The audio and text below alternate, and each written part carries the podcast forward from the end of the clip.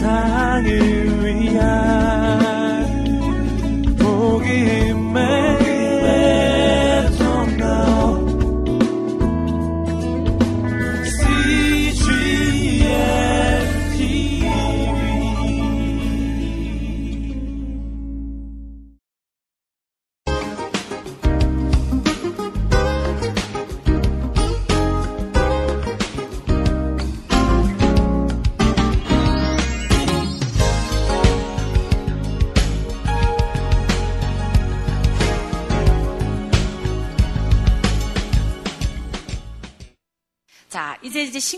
중간을 공부할 때는 그 금신, 금머리로 된 신상이 있었잖아요. 느부갓네살이 본 신상. 그 신상을 우리가 이해해야 되는 거거든요. 왜? 앞으로 느부갓네살 이후의 역사, 역사가 어떻게 세계사를 타고 흘러가는지를 알아야 되니까. 그거를 공부하기 위해서 알아야 되는 것이 이 도표거든요. 세계 역사 대조표. 자, 그럼 이 세계 역사 와 이스라엘 민족의 역사 대조표를 보는 방법에 대해서 제가 설명을 드릴게요. 여러분의 책, 책맨 뒤에 있는 부분을 열기도 하면서 제가 강의하는 거를 잘 들어보시면 어, 좋겠어요. BC 600년대 왼쪽에 이렇게 쭉 회색으로 되어 있는 데 중에서 600년대 이렇게 써 있는 데 있죠? 거기가 예루살렘이 멸망하는 데잖아요. 예루살렘 멸망하는 데인데 예루살렘 멸망이 어느 나라 때문에 됐다 그랬어요? 신 바벨로니아. 신 바벨로니아가 도표 중에 어디 있는지 아시죠? 이 신 바벨로니아가 약 얼마큼 가는가? 한 90년쯤 가요. 신 바벨로니아가. 그러니까 신 바벨로니아의 역사만 90년쯤 가고 바벨론의 포로 잡힌, 잡힌 것이 약 얼마큼 되는 거예요? 70년쯤 된다 이 말이에요. 그러니까 신바벨론은 먼저 생겼잖아요. 남방 유다가 멸망하는 것보다. 그래서 한 90년쯤 신바벨론이 가다가 누구한테 멸망해요? 페르시아. 이 오른쪽, 맨 오른쪽, 이란이에요. 티그리스 강 동편에 자리 잡고 있는 나라가 흘러내려온 거예요. 근데 보세요. 이 맨 위에 이란의 출발점은 이렇게 깨끗하잖아요. 어느 누구에게도 침략받지도 않고 어느 누구를 먹지도 않고 그러고 오다가 갑자기 이 신바벨론을 멸망시키고 이기는 순간부터 이제까지 역사의 전무후무한 굵기로 오랫동안 바벨 아니, 페르시아 제국이 만들어져요. 그림으로 보니까 금방 보이죠. 이렇게. 그러면 맨 앞에 있는 히브리 민족의 역사를 보는 이 도표를 보는 방법을 여러분에게 말씀드릴게요. 찐하게 써 있는 때는 주권이 있을 때예요. 근데 그 밑에 600년대에 보면 예루살렘 함락 그러고 고레스 칙령 내릴 때쯤 속이 비었죠. 비고 가상사리의 색깔이 핑크색 같은 거로 돼 있죠. 이 핑크색은 누구 색깔이게요? 누가 먹었어요, 이때? 바벨론이. 그래서 이 신바벨론 색깔이에요, 그게. 그 가상사리가 먹은 나라 색깔이에요. 그리고 그 밑에 내려가면 쭉 꽤 길지요, 또. 근데 가상의 색깔이 또 달라요. 그게 누구겠어요? 페르시아. 바사다, 이 말이에요. 그러니까 바사는 꽤 길죠? 약 250년쯤 바사가 이스라엘의 남방 유다의 주인이 됐다 이 말이에요. 그러니까 처음에는 신바벨로니아, 그 다음에는 바사, 페르시아. 그러면 성경에 나타나는 포로 시대 목록은 어느 시대로 마치는 거예요? 그 배경 나라가 페르시아 나라로 마친단 말이에요. 왜? 말라기로 마치잖아요. 말라기는 어느 시대를 배경으로 하고 있어요? 페르시아다 이 말이에요. 그러니까 세계 역사 속에 신바벨로니아, 페르시아 요때까지가 구약 성경 목록이 나타나는 역사적인 배경이다고요. 그러면 신바벨 아니 바사 제국이 끝나고 나서 약 300년 때쯤 돼서 330년 때쯤 됩니다. 어, 이 페르시아의 그 페르시아의 이 다리오 3세가 알렉산더하고 이수수 전쟁으로 붙어요. 이수스도 그 지도에서 그 갈그미스 근처 거기 바닷가예요. 거기에서 전쟁으로 알렉산더가 누구를 이기는 거예요? 알렉산더가 어느 나라를 이기는 거예요? 바사, 페르시아. 얼마 동안 흘렀는데 약 250년쯤 이렇게 흘러오던 베르시, 페르시아 제국을 이기고 알렉산더가 재패해 나가기 시작했다 이 말이에요. 그럼 당연히 이제까지 페르시아에 종속되어 있던 남방 유다는 어느 나라로 넘어가겠어요? 알렉산더 헬라에게로 넘어가는 거예요. 마케도니아 쪽으로. 유럽 쪽으로 넘어간다 이 말이에요. 나라의 주권이. 그러니까 팔레스타인이라고 하는 땅은 에스라 이후 느헤미야를 거쳐서 이제 계속해서 나가잖아요. 계속해서 나아가다가 말라기 때까지만 성경 목록이 나오는 시대거든요. 근데 말라기 이후부터는 무슨 일이 있었냐 그랬더니 우리는 몰랐지만 페르시아 다음에 뭐예요? 알렉산더 대왕이 또다시 이 팔레스타인 땅을 다스리게 됐다 이 말이죠. 그러면 헬라화가 되겠죠. 헬라화가 되는 거예요. 헬라 말을 쓰게 되고 헬라 문자를 쓰게 되고 헬라 문화가 들어오게 되는 거잖아요. 그렇겠죠? 그래서 헬라화 되어지는 알렉산더 색깔이 무슨 색이야? 갈색이죠. 갈색이 또 가생이로 있잖아요. 그게 한 30년쯤밖에 안 돼요. 그 정도 있고 그 다음에는 어떻게 되냐? 아까 제가 설명드렸죠? 알렉산더의 부하들이 땅을 큰 덩어리를 두 개 나눠 가졌다 그랬죠? 하나는 어디라 그랬어요? 티그리, 예, 하나는 에집트 쪽이고 하나는 티그리스강, 유프라테스강 쪽이라고요. 이제는 지도 안 봐도 생각나죠? 생각나죠? 티그리스강과 유프라테스 마지막으로 지도 한번 우리 봐요. 티그리스 강과 유프라테스 강 쪽은 어디냐? 여기다 말이에요, 여기. 이렇게. 아수르 쪽. 또는 이 지역을 중심으로 동쪽이니까 아시아 쪽. 이렇게. 이쪽을 가기, 가지게 되는 거 한 덩어리. 이거를 무슨, 어, 그러니까 어느, 어느 부하가 가졌다고요, 이쪽을? 셀추크. 또는 셀루키드. 여러 이름들이 있는데 하여튼 셀주크 왕조가 갖게 돼요.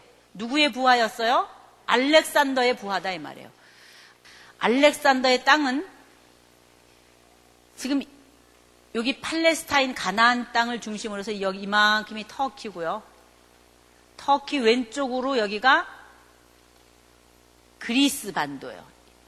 그리스, 이게 마케도니아, 이거 이고니온, 달마디아라고도 신약에 나오는. 여기가 고린도, 여기가 에베소예요. 그리고 이게 뭐 이텔, 이텔이고 이게 시실리 섬이잖아요. 이, 이게 뭐예요? 다시스. 스페인, 달시스다 이 말이에요. 그런데 마케도니아 지방, 이 지역에서 발달한 세력인 거예요. 알렉산더는. 그래서 어느 쪽으로 밀고 내려온 거예요? 이쪽으로 밀고 내려온 거예요. 우리는 신, 아니, 구약 때까지는 이, 이 이상의 지도가 필요하지 않았어요. 어디까지만 필요했었어요? 구약 때는 요 정도의 지도만 필요했거든요. 요 정도, 요렇게. 요 정도만 필요했는데 지금 신구약 중간쯤 오니까 세계의 흐름이 어떻게 됐느냐. 이제는 메소포타미아냐, 에집트냐를 떠나서 더 무기가 발달하고 교통이 발달하고 이러면서 다른 지역으로 넘어간다 이 말이에요. 세계의 패권이 더 어려운 난이도의 지역을 넘어서서 땅 전, 땅을 전복하는 때가 오기 때문에 점점 제국의 영토가 범위가 넓어져 가는 거예요. 점점 더 넓은 땅을 얻, 얻기 시작하는 거예요. 그래서 헬라 제국쯤 오면 이 지역에서 출발해 가지고 어디까지 오는 거예요? 동남쪽으로 터키 쪽을 지나서 아래 여기까지. 뿐만 아니라 더 오른쪽으로 가서 일로 가면 어디가 나와요? 인도가 나와요. 한참 더 오른쪽까지 알렉산더가 영토를 넓혀놨어요. 어마어마하게 영토를 넓혀놨는데 일찍 죽었어요. 그래서 신하들 가운데 크게 두 덩어리로 나누는 것만 생각하면 된다 이 말이에요. 하나는 티그리스 강과 유프라테스 강 쪽을 가진 사람이 있었는데 무슨 왕조예요? 셀주크 왕조. 또 하나는 나일강의 에집트 쪽을 가진 프톨레미라는 부하. 이렇게 큰 두 헬라 문명이 두 지역을 가졌단 말이에요. 본래 헬라는 어디 있었어요? 그리스 반도에 있었잖아. 이 본래 있었던 여기를 점령하고 있는 거는 색깔로 알렉산더 색깔 나오는 이 색깔 여기 요거에 밑에 가면 가느다랗게 가잖아요. 요 가느다랗게 가는 만큼은 본래 자기네 영토 출발지였던 그리스 반도 쪽, 지금으로 말하면 유럽 쪽 그 언저리의 땅은 그 누군가가 쭉 여기 있는 이름대로 다스린 거고, 우리는 지금 이 여기보다 누구, 누구에 더 관심이 가, 질 수밖에 없냐면, 셀주크 왕조하고 에집트 왕, 에집트의 프톨레미 왕조에 관심을 가질 수밖에 없어요. 왜냐하면 팔레스타인이 연관되어 있는 나라니까. 요 알렉산더가 넓혀 놓은 이 부피 있잖아요. 이게 만약에 더 넓어졌다면 계속 가겠죠. 이렇게 이것처럼 로마 제국처럼. 근데 그만 여기서 잘린 거예요. 잘리고 둘로 크게 이렇게 나눠진다 이 말이죠. 둘로 크게 나눠지는데 초록색도 알맹이는 헬라요. 분홍색도 알맹이는 헬라요. 또 여기 본래 알렉산더였던 그리스도 헬라요. 여기도 잡아먹어서 헬라요. 그러니까 이렇게 다 결국은 온 세상이 이쯤 되면 알렉산더 대왕 이후 서양의 문명이라고 하는 것은 알렉산더가 만들어 놓은 헬레니즘 문화가 된다 이 말이에요. 그럼 알렉산더는 누구의 제자였어요? 석학이었걸랑요. 아리스토텔레스. 아리스토텔레스라고 하는 철학자의 제자였거든요. 그러니까 알렉산더는 장군이면서도 학자예요. 그래서 온 세계를 헬라화해야 되겠구나라고 하는 꿈이 있었어요. 그런데 일찍 요절하면서 그 꿈을 이루지는 못했지만 알렉산더의 부하들을 통해서 땅을 다 나눠서서 정복하면서 결국 알렉산더 스타일의 헬레니즘 문화가 결국은 퍼져 나가게 됐고 서양 문화의 근간은 철학 사상들은 알렉산더의 선생님이었던 아리스토텔라스라든지 이런 프라토 이런 흐름을 조차 비로소 사회학적으로 정리되는 때가 온다 이 말이에요. 그 전까지는 이렇게 따로따로 있다가 그러니까 우리 이스라엘 그러니까 남방 유다도 그러니까 이스라엘은 없어졌고요. 남방 유다 계열이에요. 이렇게 흘러져 내려오는데 여러 나라들이 이제 그 종주국으로 때로는 바벨론, 때로는 바사, 어떤 때는 알렉산더, 헬라가 이렇게 흘러 이렇게 이렇게 이렇게 어, 이 점을 딱 이렇게 그 역사를 타고 이렇게 흘러내리는데 이렇게 흐르는 몇백 년의 역사 속에 여러분이 팔레스타인에 돌아와서 살고 있는 포로귀한 후세들의 정체성을 규명해야 돼요. 도대체 이 사람들은 뭔가 이걸 규명해야 돼요. 그래야 이 사람들이 나중에 신약의 마태복음의 백그라운드에는 어떤 모습으로 노출될지가 보여요.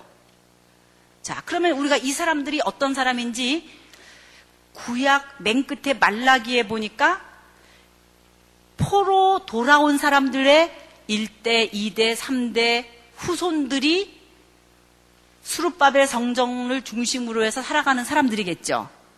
그러면 이 사람들의 정신적인 지주 역할은 지금까지 누가 해온 셈이겠어요?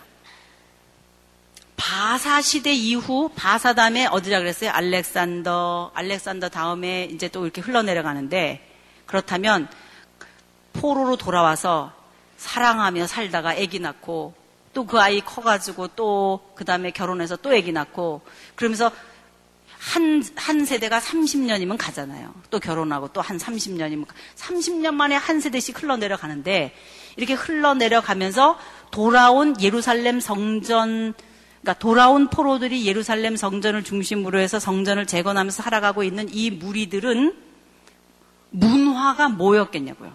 어떤 성격을 가지고 있었겠어요? 누가 가르쳐 준 문화가 이들의 중심이 되겠어요? 이 백성들의 독특함이 있겠죠? 이 독특함의 성격을 그 칼날을 집어넣어 준 사람이 누구냐고요. 맞아요. 누구예요? 에스라다 이 말이에요. 이 백성들의 고유한 정체성은 누가 집어넣어 준 거예요? 에스라가 집어넣었잖아요. 우리 에스라가 얼마나 열심히 했다 그랬어요. 그래서 그거를 에스라의 종교개혁이다. 에스라 공동체다라는 말까지 써요. 이때는 주권이 있는 국가가 아니었기 때문에 커뮤니티예요, 그냥. 그렇죠? 어떤 나라가 아니라 그냥 유다 공동체다 이렇게 말을 쓴단 말이에요. 근데 그 유다 공동체의 색깔은 에스라가 만들어 놓은 색깔이란 말이에요. 그러면서 말라기가 지나가고 페르시아 시대가 지났어요. 그러면 얼마만큼은 에스라가 가르쳐 준 율법, 모세 오경 이런 것들이 힘있게 가르쳐 주고 이렇게 하기 시작했겠죠. 그러니까 그들은 천상 모세 오경이라고 하는 율법을 열심히 공부하고 말씀을 배우고 하는 곳으로 그들의 정체성을 만들어 갈 수밖에 없겠죠. 그러면서 뭐가 생기냐? 이게 디아스포라거든요. 흩어진 백성들이거든요. 그러면서 이 말씀을 연구하는 그리고 말씀이 가르쳐지는 장소인 회당이 필요하게 되는 거예요. 시나거그가. 이런 그림들을 설정해 놓고 신약이 이제 여러분이 이렇게 신약이 열려져야 되거든요.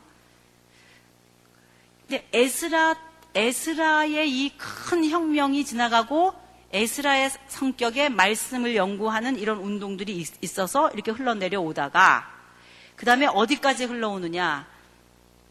페르시아가 지나고 그 다음에 어느 나라가 제패했어요? 알렉산더. 알렉산더 후에 부하가 나눠졌다 그랬죠? 부하 중에 알렉산더 다음에 수리아 지방 쪽에 속해 있는 남방 유다라고 하는 나라는 이 어, 에집트를 다스리고 있었던 프톨레미 쪽에서 먹었어요. 무슨 말인지 아시겠어요? 지도랑 같이 봅시다. 자, 지도를 보시면 여기 뭐가 있어요, 지금? 예루살렘 성전, 수르바벨 성전 재건한 거가 있어요. 지금은 돌아온 포로들에 의해서 만들어진 성전이 여기 있어요. 거대한 제국에서 볼 때 팔레스타인 남방 유다 쪽에 있는 이 포로 귀한 공동체는 수리아로 보이는 거예요. 다시 얘기할게요. 우리 생각에는 유다 그러면 좀 뭐 그런 것 같지만 돌아온 포로들 예루살렘 성전을 중심으로 뭐 예배 드린다 그러고 제사한다 그러고 하는 이 돌아온 유다 공동체는 대제국에서 볼 때 행정구역상 수리아로 보인다 이 말이에요. 수리아가 어디냐? 이 전체를 수리아라 그래요. 수리아 안디옥 기억나십니까? 어디냐면 이 여기 여기에요. 수리아 안디옥. 그럼 그거는 왜 수리아 안디옥이라 그러나 대제국의 역사 속에 이 아람이라든지 모압, 아, 암몬, 에돔 여기 어, 가나안 땅에 있는 이 남방 유다나 이런 사마리아 사람이나 할 거 없이 여기를 전부 통틀어서 다 그냥 뭘로 봤다고요? 수리아로 본 거예요. 그럼 수리아라고 하는 나라는 다른 이름으로 뭐냐? 아람이에요. 어떤 때는 아람, 어떤 때는 뭐라 그래요? 수리아 이렇게 해요. 그러니까 수리아와 아람을 거의 같게 생각하면 돼요. 같은 민족으로. 근데 대제국 쪽에서는 팔레스타인이라든지 모압이라든지 이렇게 안 보고 그냥 뭉뚱그려서 이 중에 대표가 되는 큰 나라인 뭘로 봤다고요? 수리아로 봤다 이 말이에요. 그러니까 아람 말을 이곳에 공용어로 쓰게 했다 이 말이에요. 그러니까 이쪽에서 바벨론 포로들이 돌아올 때 문서를 주고받는 거 할 때도 이쪽에 왔을 때는 어느 말을 쓰는 거예요? 아람어로 쓰는 거예요. 그래서 느헤미야가 돌아올 때라든지 또는 에스라가 돌아올 때 그 공문서들 있잖아요. 총독에게서 받은 공문서라든지 이런 공문서가 아람어로 쓰여 있어요. 그 일부가. 왜 신약시대 때 사람들이 아람어를 썼는가?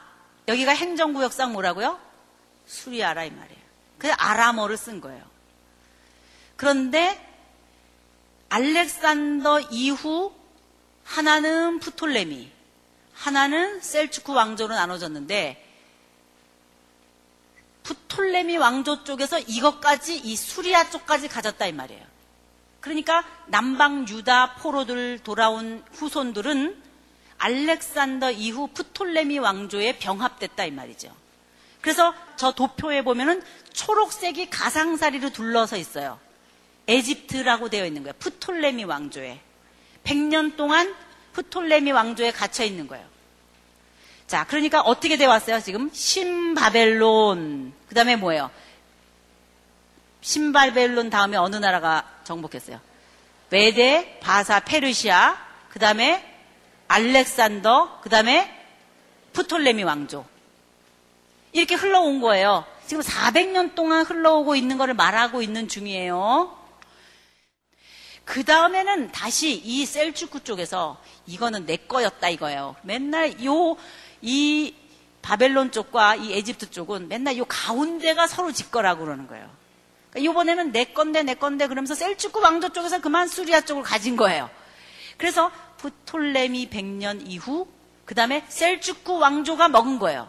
그래서 남방 유다의 색깔 노란색은 다시 무슨 색이 되는 거예요? 셀주크 색깔 분홍색이 되는 거예요. 그리고 셀주크 왕조가 다스리게 됐다 이 말이죠. 되셨죠? 예. 그렇게 되고 흘러내려 오다가 이 셀주크 왕조에서 무슨 일이 일어났냐? 앞에 선왕들은 괜찮았는데 셀주크 왕조의 네 번째 아, 안티오코스 에피파네스. 그러니까 안티오코스 4세. 에피파네스라고 하는 사람이 사람 때 이르러서는 점점 자기네가 새로 막 뚱뚱해지는 로마에 의해서 스트레스 받고 있다고 하는 걸 느껴요. 자, 이제 보세요. 이게 지금 셀주크 왕조잖아요. 이게 지금 여러분 그 분홍색 셀주크 왕조, 셀로코스 왕조 있죠? 셀로코스 왕조가 점점 점점 이렇게 가늘어져 가지고 나중에 로마에 병합되죠. 그러니까 이쪽에 보면은 한 BC 300년이나 BC 250년이나 이쯤까지는 거의 대동소이하게 세력이 비슷하잖아요. 그런데 점점 점점 시간이 지나면서 누가 뚱뚱해져요?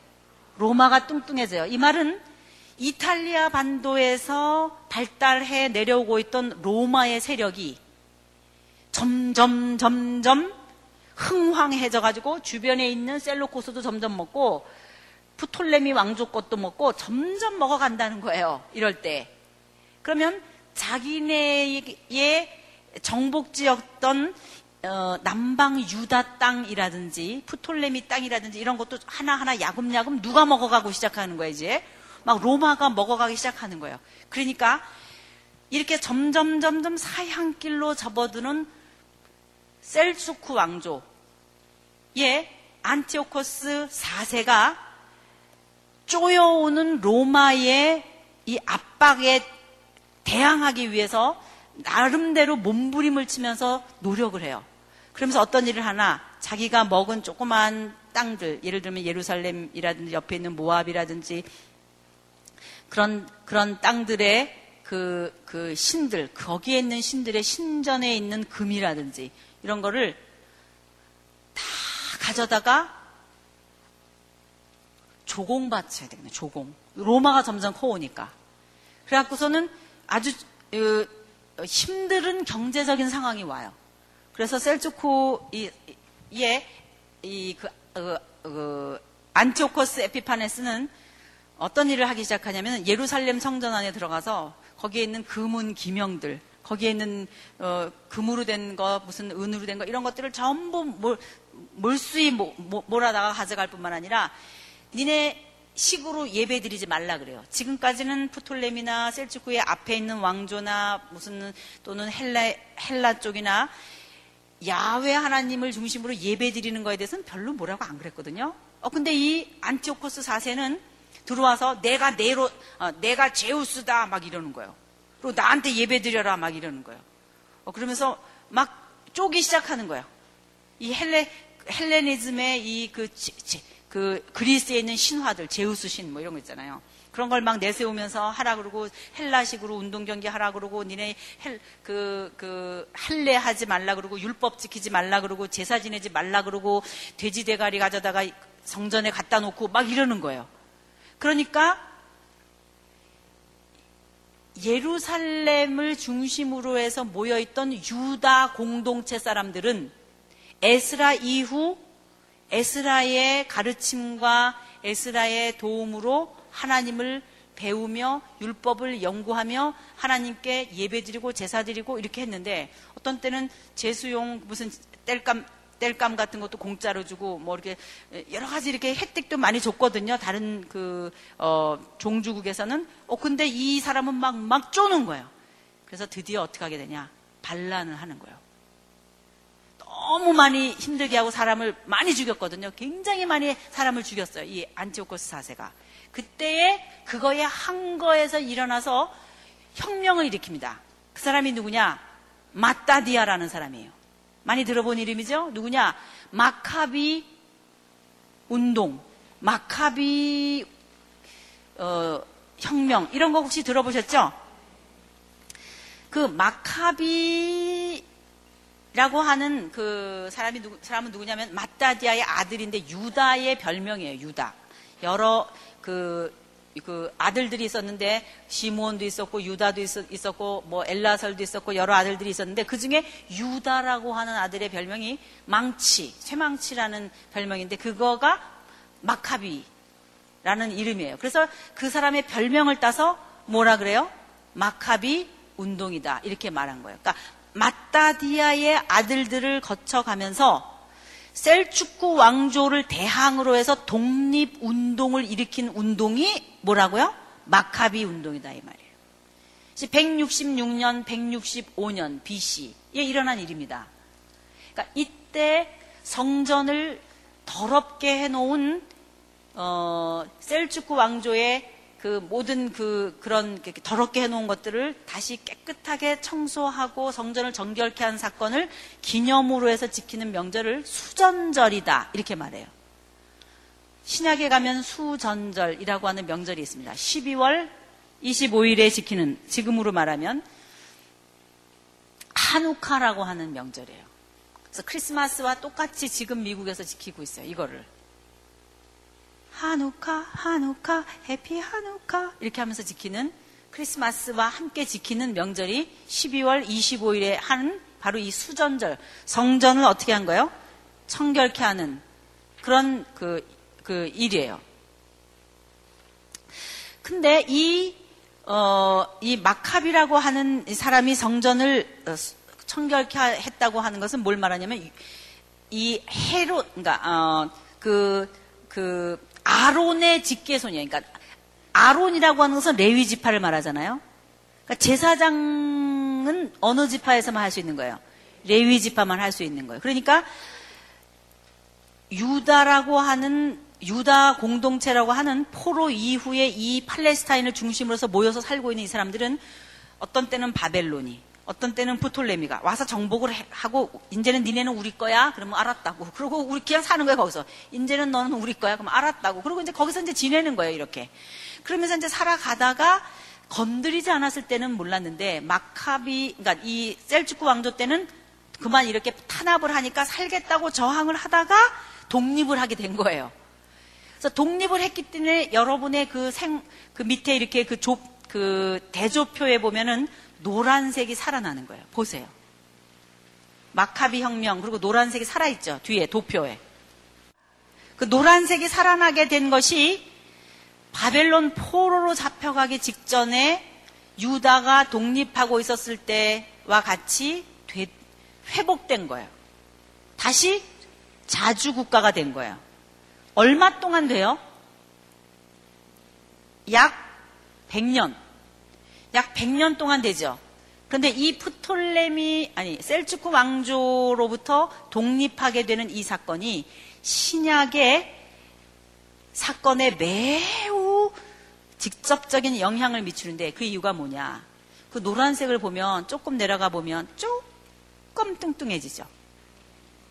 그 조금 뚱뚱해지는 게 왜 뚱뚱해지냐면 에돔을 먹었어요. 에돔. 지도 보여요, 머릿속으로? 에돔, 모압, 우리 했잖아요. 제가 에돔 알아야지 신약을 안다고 제가 말씀드렸잖아요. 요 에돔 지역을 마카비라고 하는 그 혁명 이후 얻었단 말이에요, 이 땅을. 그러니까 마카비 혁명으로 독립 국가가 된 이 왕조를 하스모니안 왕조라 그래요. 뭐라 그래요? 하스모니안. 세계사에서 하스모니안 왕조라 그래요. 하스모니안 왕자는 레위 지파를 중심으로 한 제사장들이 하나님의 성전을 중심으로 해서 왕권을 가지면서 하나님의 백성을 다스리게 되었던 때의 이름이에요. 하스모니안 왕조.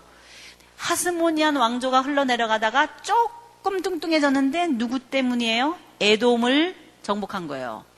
에돔을. 근데 이 에돔을 정복했을 때의 에돔의 왕이 누구였냐? 안티파스라는 사람이에요.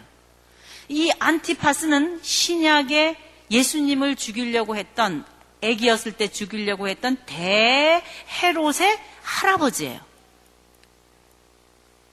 에돔의 누구였어요? 왕이었어요. 안티파스. 그래서 에돔을 정복한 하스모니안 왕조에서는 에돔의 왕이었던 안티파스를 총독으로 임명해요. 그리고 조공 바치게 합니다. 셀주크 왕조로부터 독립한 하스모니안 왕조는 당시 주변 세계사 정세로 볼 때 어느 나라가 뚱뚱해지는 상황 속에 있는 거예요. 이때가 로마가 시간이 흘러가면서 에돔의 왕인 안티파스 또 그 아들 안티파터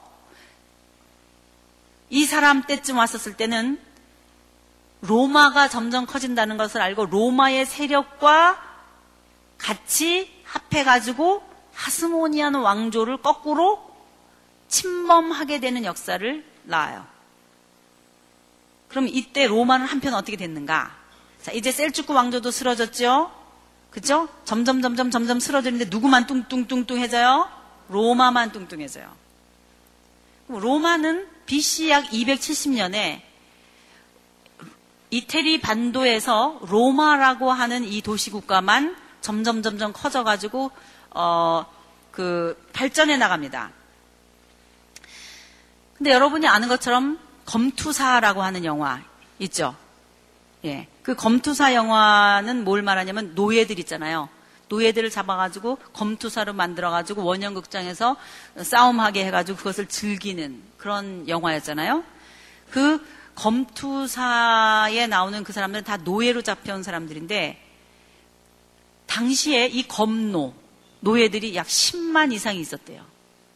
그러니까 그건 뭐냐면 각 이방 땅에서 잡아온 그러니까 로마의 군인들이 가서 잡아온 사람들 중에 힘 있는 사람들인 거예요. 그러니까는 이 그 뭐죠? 어깨들이죠. 당시 당시에. 그러니까 이 사람들을 놓고 즐기는 거예요. 근데 나중에 이 사람들이 구테타를 일으키는 거예요. 같이 힘을 합쳐서. 그게 뭐야? 검노들의 반란이에요. 노예의 반란. 그게 영화로 나온 게 여러분 아는 대로 그 검투사. 이제 그런 영화잖아요.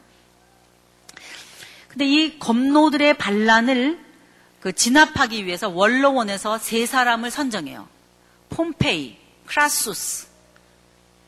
그 다음에 또 누구예요? 또 한 사람 거기에 애드되는 사람이 줄리어스 시저예요. 처음에는 이 폼페이하고 크라, 크라수스를 지명해서 이 검노들을 제압하라 그러는데 나중에 거기에 합류하는 이 줄리어스 시저는 더 전쟁을 잘했어요. 그래서 저쪽 프랑스 쪽 저 북쪽으로 올라가 가지고도 얼마나 많은 그 조그만 도시 국가들을 어, 병합해 가지고 어, 이기고 승리했는지 몰라요. 그래서 그 이후 삼두 정치라고 하는 정치가 일어나는 거예요. 로마에서. 들어보셨죠? 삼두 정치. 누구 누구 해요? 폼페이, 크라수스, 그 다음에 줄리어스 시저. 이세 사람이 아주 훌륭한 장군들이었는데 이 중에 폼페이가 지금 현재 우리가 어, 주인공으로 삼고 있는 남방 유다의 그 포로 귀한 백성들의 후손들 지금 쭉 흘러내려왔죠. 지금 셀주크 왕조로부터 독립해갖고 하스모니안 왕조라고 하는 왕조를 이루면서 흘러내려왔다 그랬잖아요. 100년 동안. 그 100년 끄트머리쯤 됐었을 때에 안티파터라고 하는 에돔의 그 총독, 그 사람이 폼페이와 같이 연합해서 하스모니안 왕조를 쳐들어오는 것을 시발점으로 해서 드디어 팔레스타인의 남방 유다 백성들에게도 로마의 세력이 들어오게 되는 첫 시발점이 되는 거예요. 왜 로마라고 하는 나라가 이 나라를 다스리게 됐는가? 그 시발점이 여기라는 거예요. 그러니까 폼페이가 BC 64년에 그 위에 있는 아람, 다마스커스를 점령해요. 수리아와 아람, 수리아 또는 아람. 지도 보이죠? 거기에 수도가 담에색인데 그 담에색을 점령하면서 조금만 밑으로 내려가면 어디예요, 금방? 아, 아, 아, 이, 아시, 그 수리아 아람의 담에색에서 조금만 밑으로 내려가면 어디예요? 유다잖아요. 북방 이스라엘, 그 다음에 남방 유다. 그러니까 언제나 이 지도 속에서 이 흐름을 갖고 있어야지 여러분이 그게 성경이 다 잘 읽어지거든요. 그러니까 수리아까지 왔던 폼페이가 조금 더 밑으로 내려와서 있어. 1년 이후 BC 63년에 남방 유다를 정복하는 거예요. 그러니까 남방 유다의 후손, 후손들 하스모니안 왕조. 그때 누가 고무신 거꾸로 신었다고요? 안티파터가. 본래 어디 사람인데? 에돔 사람인데. 에돔의 왕의 후손이었는데. 그래서 이때 유다 사람들이 만 이천 명이나 죽었대요. 어마어마하게 조세프스는 그렇게 기록고 있어요. 만 이천 명이나 죽었다고 되어 있어요. 그러니까 BC 63년에 가서 로마라고 하는 나라가 정식으로 팔레스타인의 주인으로 들어서는 거예요. 63년부터. 그러니까 BC 63년부터는 이상한 정치 구조가 만들어지는 거예요. 뭐냐? 이 유다 공동체 위에 우선 누가 있게 되냐? 에돔 사람 안티파터가 있는 거예요. 왜? 둘이 합쳤으니까. 그 위에 누가 있는 거예요? 로마가 있는 거예요. 그러니까 신약의 배경이 되는 정치적인 것은 에돔 족속의 왕인 안티파스 또는 안티파터 그 아들이 대헤롯이에요. 예수님 당시에. 대헤롯의 혈통이 위에 깔려 있고 그 위에는 더 누가 있어요? 로마가 있는 거예요. 이 당시가 언제냐? 폼페이 때다 이 말이에요. 삼두 정치할 때. 그런데 폼페이, 크라수스, 줄리어스 시저 중에 누가 통일해요? 줄리어스 시저가 천하 통일하잖아요. 줄리어스 시저가 천하 통일을 하고 났을 때에 그러니까 줄리어스 시저가 천하 통일을 해도 황제라고는 이름 안 붙이고 그 이후에 아우구스투스가 됐, 아우구스투스가 통일했을 때 황제라고 이름을 붙여요. 그러나 그래도 천하 통일을 했기 때문에 황제의 별명을 가이사라 그러는 거예요. 시저. 시저를 뭐라 그래요? 가이사. 우리 말 성경엔 가이사라 그러죠. 시저요. 줄리어스 시저를 말해요. 그래서 통칭 황제와 같은 천하 통일을 한 사람인 가이사가 황제의 닉네임으로 나오는 거예요. 그래서 줄리어스 시저라는 사람의 통일 천하 밑에 어디 어디도 들어가게 될 수밖에 없는 거예요. 이 유다 돌아온 백성들의 삶도 노예 생활로 그 밑으로 또 다시 들어가는 거예요. 이번에는. 그래서 하스모니안 왕조의 왕으로 있었던 이 그 어, 이 그 힐카노스 이세나 이런 사람들은 나중에 그냥 집정관이라든지 조금 이렇게 총독처럼 이렇게 너 그거 해라 이렇게 식으로 하고 그 위에 더 높은 에돔의 왕 그리고 그 위에 더 높은 로마 이렇게 이중 지배 구조 속에 들어가게 됐다 이 말이에요. 그런데 안티파터의 아들 데헤롯이 자기 아버지 안티파터가 자기를 어, 이렇게 그 어떤 그, 어, 그 어, 통치자의 이름을 줘가지고 다스리게 하면서 데헤롯을 어, 등단시켜요. 이스라엘을 그러니까 그 예루 유다를 다스리는 사람으로 등단시키는데 이 안티팟 어, 이 데헤롯은 형제가 하나 있었는데 그 사람이 파사엘이라는 사람이에요. 이 파사엘 라인으로 나오는 사람이 여러분이 아는 대로 사도행전에 나타나는 헤롯 아그리빠 1세와 헤롯 아그리빠 2세이고 대헤롯의 라인을 거쳐서 오는 사람이 아켈라오, 헤롯 빌립, 헤롯 안티파스 분봉왕들이에요. 그러니까 처음에는 대헤롯의 라인을 거쳐서 예수님 당시에 그 땅을 나누어서 가르, 다스리게 되고 그 이후에는 파사의 라인의 아그리빠가 그 다음에 다스리게 돼서 아그리파 1세와 아그리파 2세는 사도행전에 연결되는 에돔 왕국의 왕으로 나온다 이 말이에요. 자, 우선 이거는 뭘 말하냐? 신약의 정치적인 백그라운드를 알기 위해서 에돔이라고 하는 족속이 하스모니아나 왕조 끝에 BC 150년경에 끼어들면서 신약을 열을 때 우리로 하여금 헷갈리게 만드는 헤롯이 등장한다 이 말이에요. 이게 안 등장했으면 우리는 로마만 주인인 줄 알면 그냥 되잖아요. 근데 중간에 뭐가 끼어드는 거예요? 에돔 왕국이 이렇게 끼어드는 게 하스모니아 왕조가 에돔 왕을 얻으면서 거꾸로 고무신 차고 거꾸로 또 폼페이랑 같이 쳐들어오면서 알랑방구 껴가지고 로마에 붙어서 내가 다스려 되지요이 이렇게 해갖고 분봉왕 자리 얻어갖고 이렇게 하는 역사가 섞였다 이 말이에요. 이게 신약을 열기 전에 우리가 알아야 할 정치적인 백그라운드예요. 그러니까 헤로당이 누군지 아시겠죠? 엉뚱하게 끼어들은 에돔의 왕인 거예요. 에돔의 왕. 에돔족 속의 왕인 거예요. 이렇게 해서 끼어들은 거예요. 여러분이 지금 이 노란색을 따라서 이렇게 흘러내려온 이 그, 어, 그 역사를 보면 장소로 보자 하면은 예루살렘이라고 하는 회복된 성전을 중심으로 한 곳이죠. 돌아온 포로들의 피를 타고 흘러내리면서 때로는 프톨레미가 때로는 셀주쿠가 이렇게 하면서 다스리는 곳 장소는 어디였냐? 그럼 예루살렘 성전을 중심으로 한 팔레스타인 남방 유다 땅 그 근처다 이 말이에요. 세팅이 어딘지 아시겠죠? 제가 지금 하고 있는 곳의 세팅은 예루살렘 중심으로 한 돌아온 포로들이 이루어 놓은 문화 속에 흘러내려가는 길이다 이 말이에요, 지금. 그래서 여기까지 온 거예요. 그러면 여러분 요 생각만 하고 있으면 안 돼요. 무슨 생각해야 되냐? 다른 디아스포라로 흩어져 있던 바벨론 포로로 잡혀가서 살고 있는 사람들이 1대, 2대, 3대, 4대 살고 있을 거 아니에요, 저쪽에서.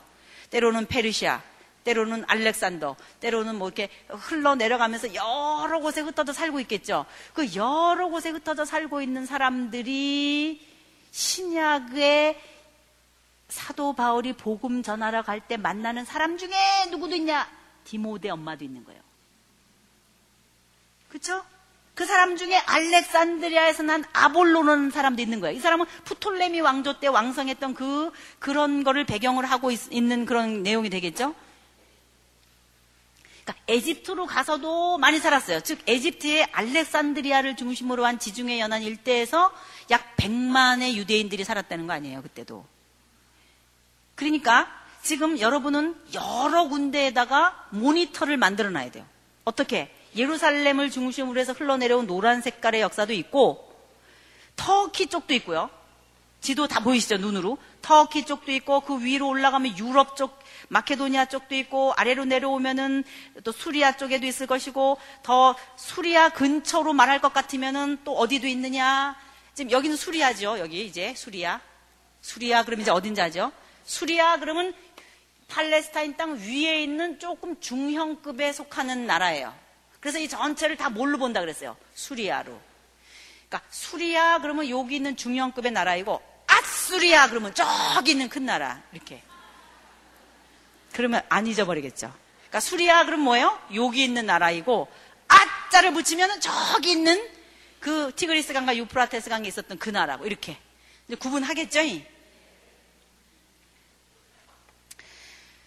여기에 흘러내려가고 있는 사람들이 있고 저쪽에 터키에도 있고 아스리아 쪽에도 계속해서 장사하면서 살고 있는 사람들도 있었을 것이고 그렇게 해서 디아스포라로 흩어져서 살고 있는 사람들이 여기저기에 흩어져 있는 거를 배경으로 하고 마태복음을 열어야 된다 이 말이에요. 마태복음 열을 때 여기를 중심으로 살고 있는 사람 누구누구 있어요? 아는 대로 얘기해 보세요. 그렇게 없어요? 아, 신약에 나오는 사람들 이름 대보라고요. 그렇게 없어요? 누구누구 있어요?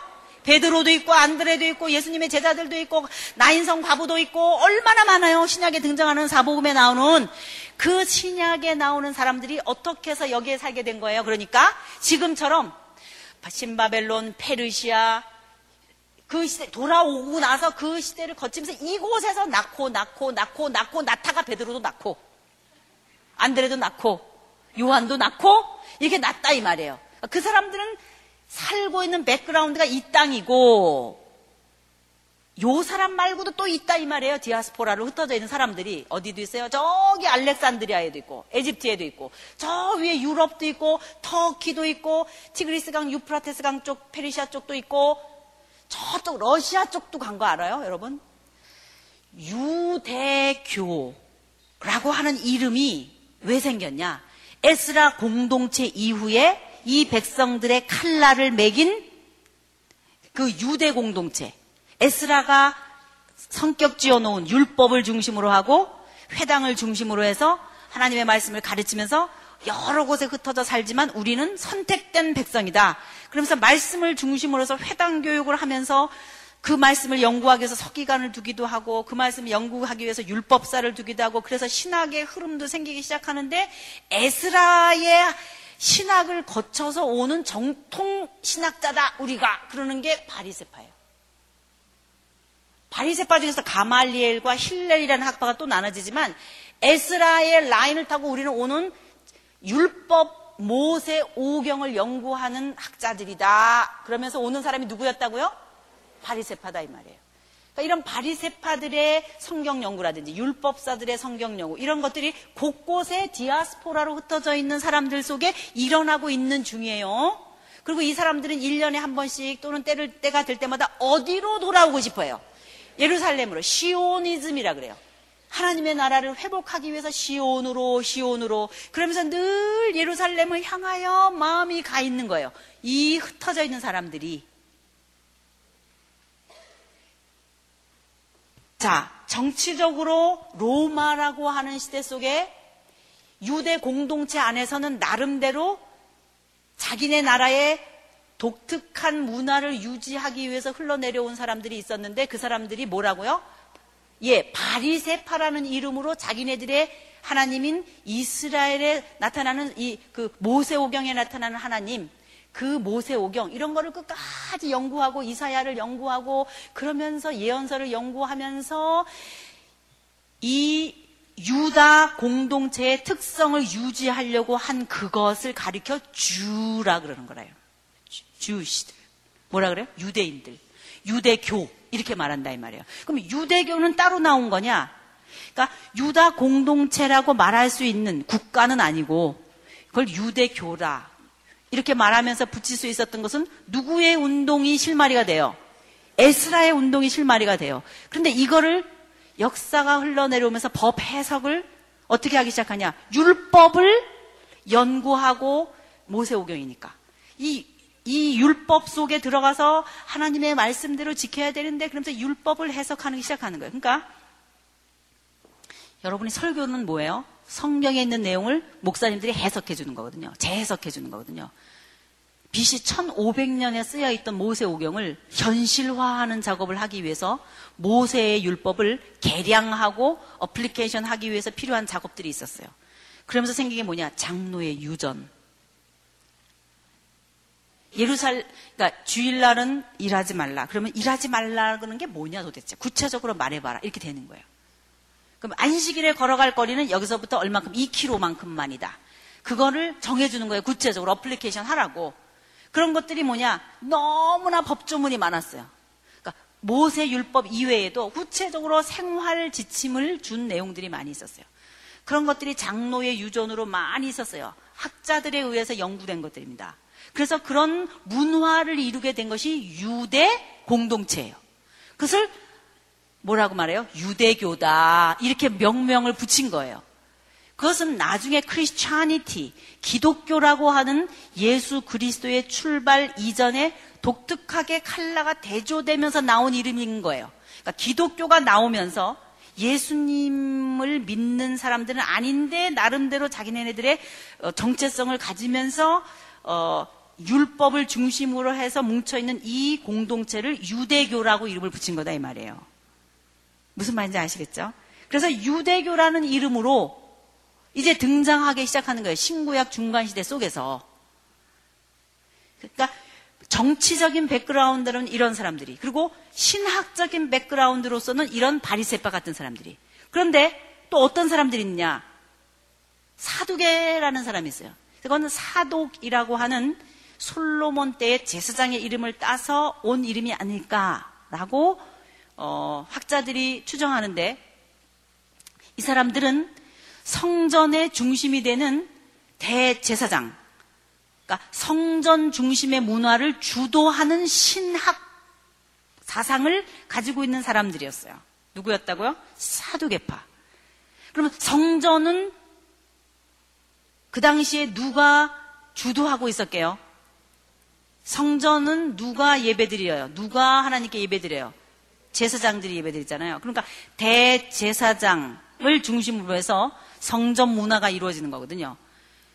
옛날에는 힐카노스라든지 이런 사람들이 레위 혈통을 쫓아서 다스리기도 하고 예배를 드리기도 하는 이런 이름으로 중간 시대에 있었었는데 예수님 당시쯤 이렇게 로마 시대쯤 이렇게 왔었을 때는 생각해 보세요. 로마 쪽에서 예루살렘 성전에 예배 드리는 대제사장을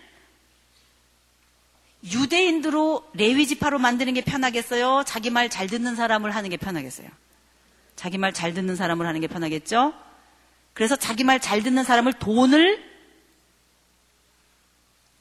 돈을 받고 임명을 한 거예요.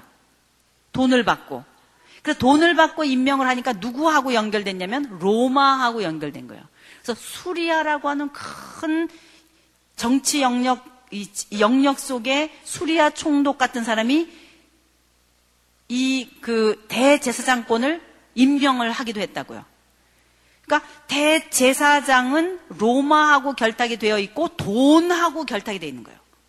그러면 대제사장을 중심으로 하는 성전 문화의 신학 사상은 누가 백업해 주냐? 사두개파가 백업해 주는 거예요. 그러니까 사두개파는 매우 현실주의적이고 물질주의적인 돈과 연결되어 있는 신학 사조이며 기득권 세력이고 부자들입니다. 그러니까 사두개와 제사장들 언제나 붙어 다니는 거예요. 그래 성경에서 이런 그룹이 하나 있었어요. 그러면 민중들은 사두개파를 존경하겠어요? 바리세파를 존경하겠어요? 그래도 그렇죠. 누구를 존경해요? 바리세파를 존경하는 거예요.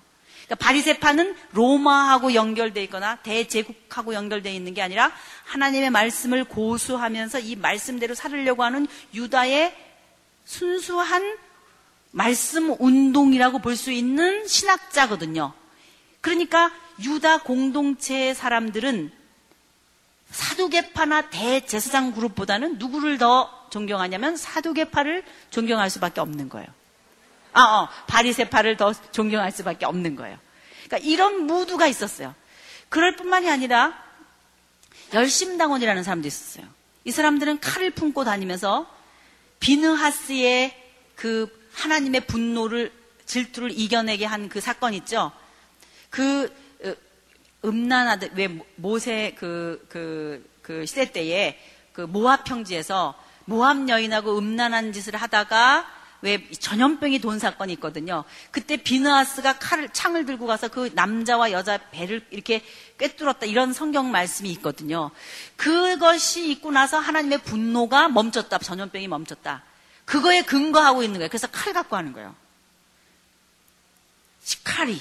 그, 그래서 그, 그, 그 칼을 갖고 다니면서 하나님의 열심을 대신해서 싸우는 사람들로 나타난 하나의 그, 그 민족주의 운동이 열심당원이었어요. 그런데 문제가 뭐냐? 이 열심당원인이 주창하고 나간 것이 뭐였냐면은 메시아라는 이름이었어요. 우리 이 열심당원의 열심당원들의 운동을 통해서 메시아가 나타난다 그랬어요. 그래서 그 당시에 메시아가 온다 그러면 열심당원인가 보다 그랬어요. 메시아라는 이름을 쓰면 그 당시 사람은 누군 줄 알았다고요? 열심당원인가 보다 그랬다니까요. 그러면 예수님이 당신을 가리켜서 나는 메시아다 이런 말을 쓰기가 어려우시겠죠. 그걸 메시아 은닉 사상이라 그래. 그래서 당신 나는 메시아다 이런 말을 쉽게 안 하시는 거예요. 누구 때문에 그래요? 이 시카리들 때문에 그런 거였어요. 열심당원들 때문에. 그러니까 이런 신구약 중간 시대 역사 속에 나타나는 여러 이야기들이 뭔지를 알아야 그 다음에 뭐를 읽을 수 있어요. 신약을 읽을 수 있는 거예요. 그러니까 이런 어 이런 그 왕 신약 시간 신약 전에 나타나는 여러 이름들을 하나하나 여러분들이 알고 사두개파는 어떤 사람이었는지 열심당은 어떤 사람들이었는지 바리세파는 어떤 사람이었는지 이런 거 조금 이렇게 좀 찝을 수 있겠죠. 어떤 역사 속에 이루어졌는지 조금 집어낼 수 있겠죠. 네, 제가 마지막으로 대제사장 얘기 하나만 하고 이제 마칠게요. 이 대제사장은 당시에 어떤 역할을 했나? 지금 제국주의자들은 대 로마 제국의 그 시저나 또는 임시로 그 밑에 이중 구조로 다스리고 있는 이 당시의 왕이었던 헤롯 가문들, 헤롯 가문의 왕들 이런 사람들은 공식적인 정치적인 그들의 지배자로 등장하지만 등장하지만 백성들은 바리세파가 가르쳐 주는 말씀을 들으면서 우리는 하나님의 백성이야. 그러고 있는 중이거든요. 그러고 있는 중이에요. 그런데 대로마 제국이나 또는 대, 어, 그 헬라 제국을 어, 중심으로 유다 공동체의 대표 기관으로 같이 이렇게 어, 얘기하게 하는 그 백성 가운데 대장 역할을 하는 사람은 대제사장이었다고요. 그러니까 대제사장이 정치적인 어떤 권력도 있는 그런 이름이에요. 그러니까 에스라도 그런 역할에 위치해 있었다고 볼 수 있어요. 느헤미야 같은 사람은 총독이라는 이름으로 왔잖아요. 그건 정치적인 이름, 이름 이잖아요. 그러면서도 백성들에게 하나님의 말씀을 전하는, 즉, 정치적인 이름과 성경적인 역할을 같이 한 사람 중에 하나가 느헤미야요. 내시입니다. 느헤미야는 환관. 환관은 내시를 환관이라 그래요. 그러니까 정치적으로 대제국의 이름도 갖고 민족을 민족 의 배경의 백그라운드도 있는 이름이 대제사장의 이름 같은 거 이런 독특한 그런 성격들이 있었거든요. 그런데 예수님 당시에 그 역할을 해냈던 것이 누구냐면은 대제사장이었다고요. 니네는 나, 우리 다스릴려면 다스려. 니네 로마 그럴려면 그래. 그래도 우리 민족 가운데는 그래도 우리들 가운데는 대제사장이 있다. 이러고 있었던 거거든요. 근데 그 대사장, 대제사장마저도 누가 임명했다고요? 로마 측에서 임명을 해버리니까 이제는 진짜 자기네 공동체의 리더가 누군지를 헷갈려 하는 상태예요. 주인 없는 상태. 목자가 없는 상태. 누가 누군지 모르는 상태. 이런 상태 속에서 대제사장이 한 일이 뭐냐? 장사를 한 거예요. 무슨 장사를 했겠어요? 재물 장사를 한 거예요. 왜? 자기가 인, 자기가 대제사장 될 때 맨입에 됐어요. 엄청나게 인풋했어요. 엄청나게 돈 갖다가 수리아 총독에게 바치고 대제사장권 산 거거든요.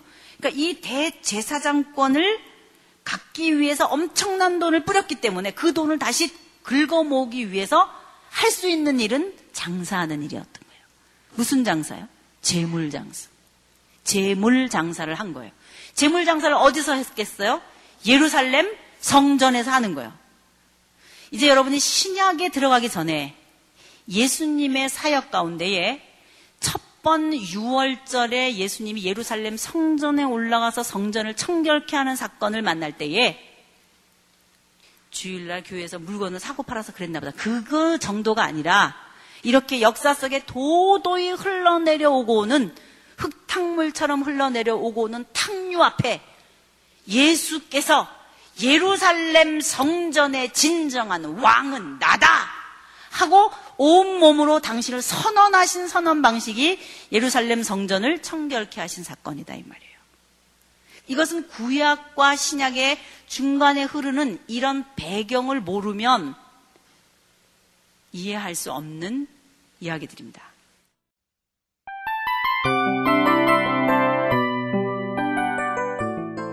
이 프로그램은 청취자 여러분의 소중한 후원으로 제작됩니다.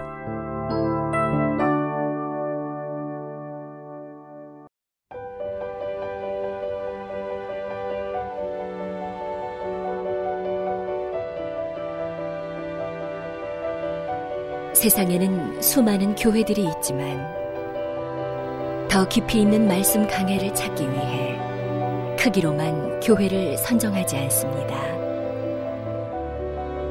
보다 좋은 영적 콘텐츠를 더 많이 나누기 위해 방송비를 받지 않습니다. 1년 365일 복음만 전하고 싶어서 우리는 광고를 하지 않습니다. 온누리의 복음을 땅끝까지 CGN TV와 함께 땅끝 성교사가 되주세요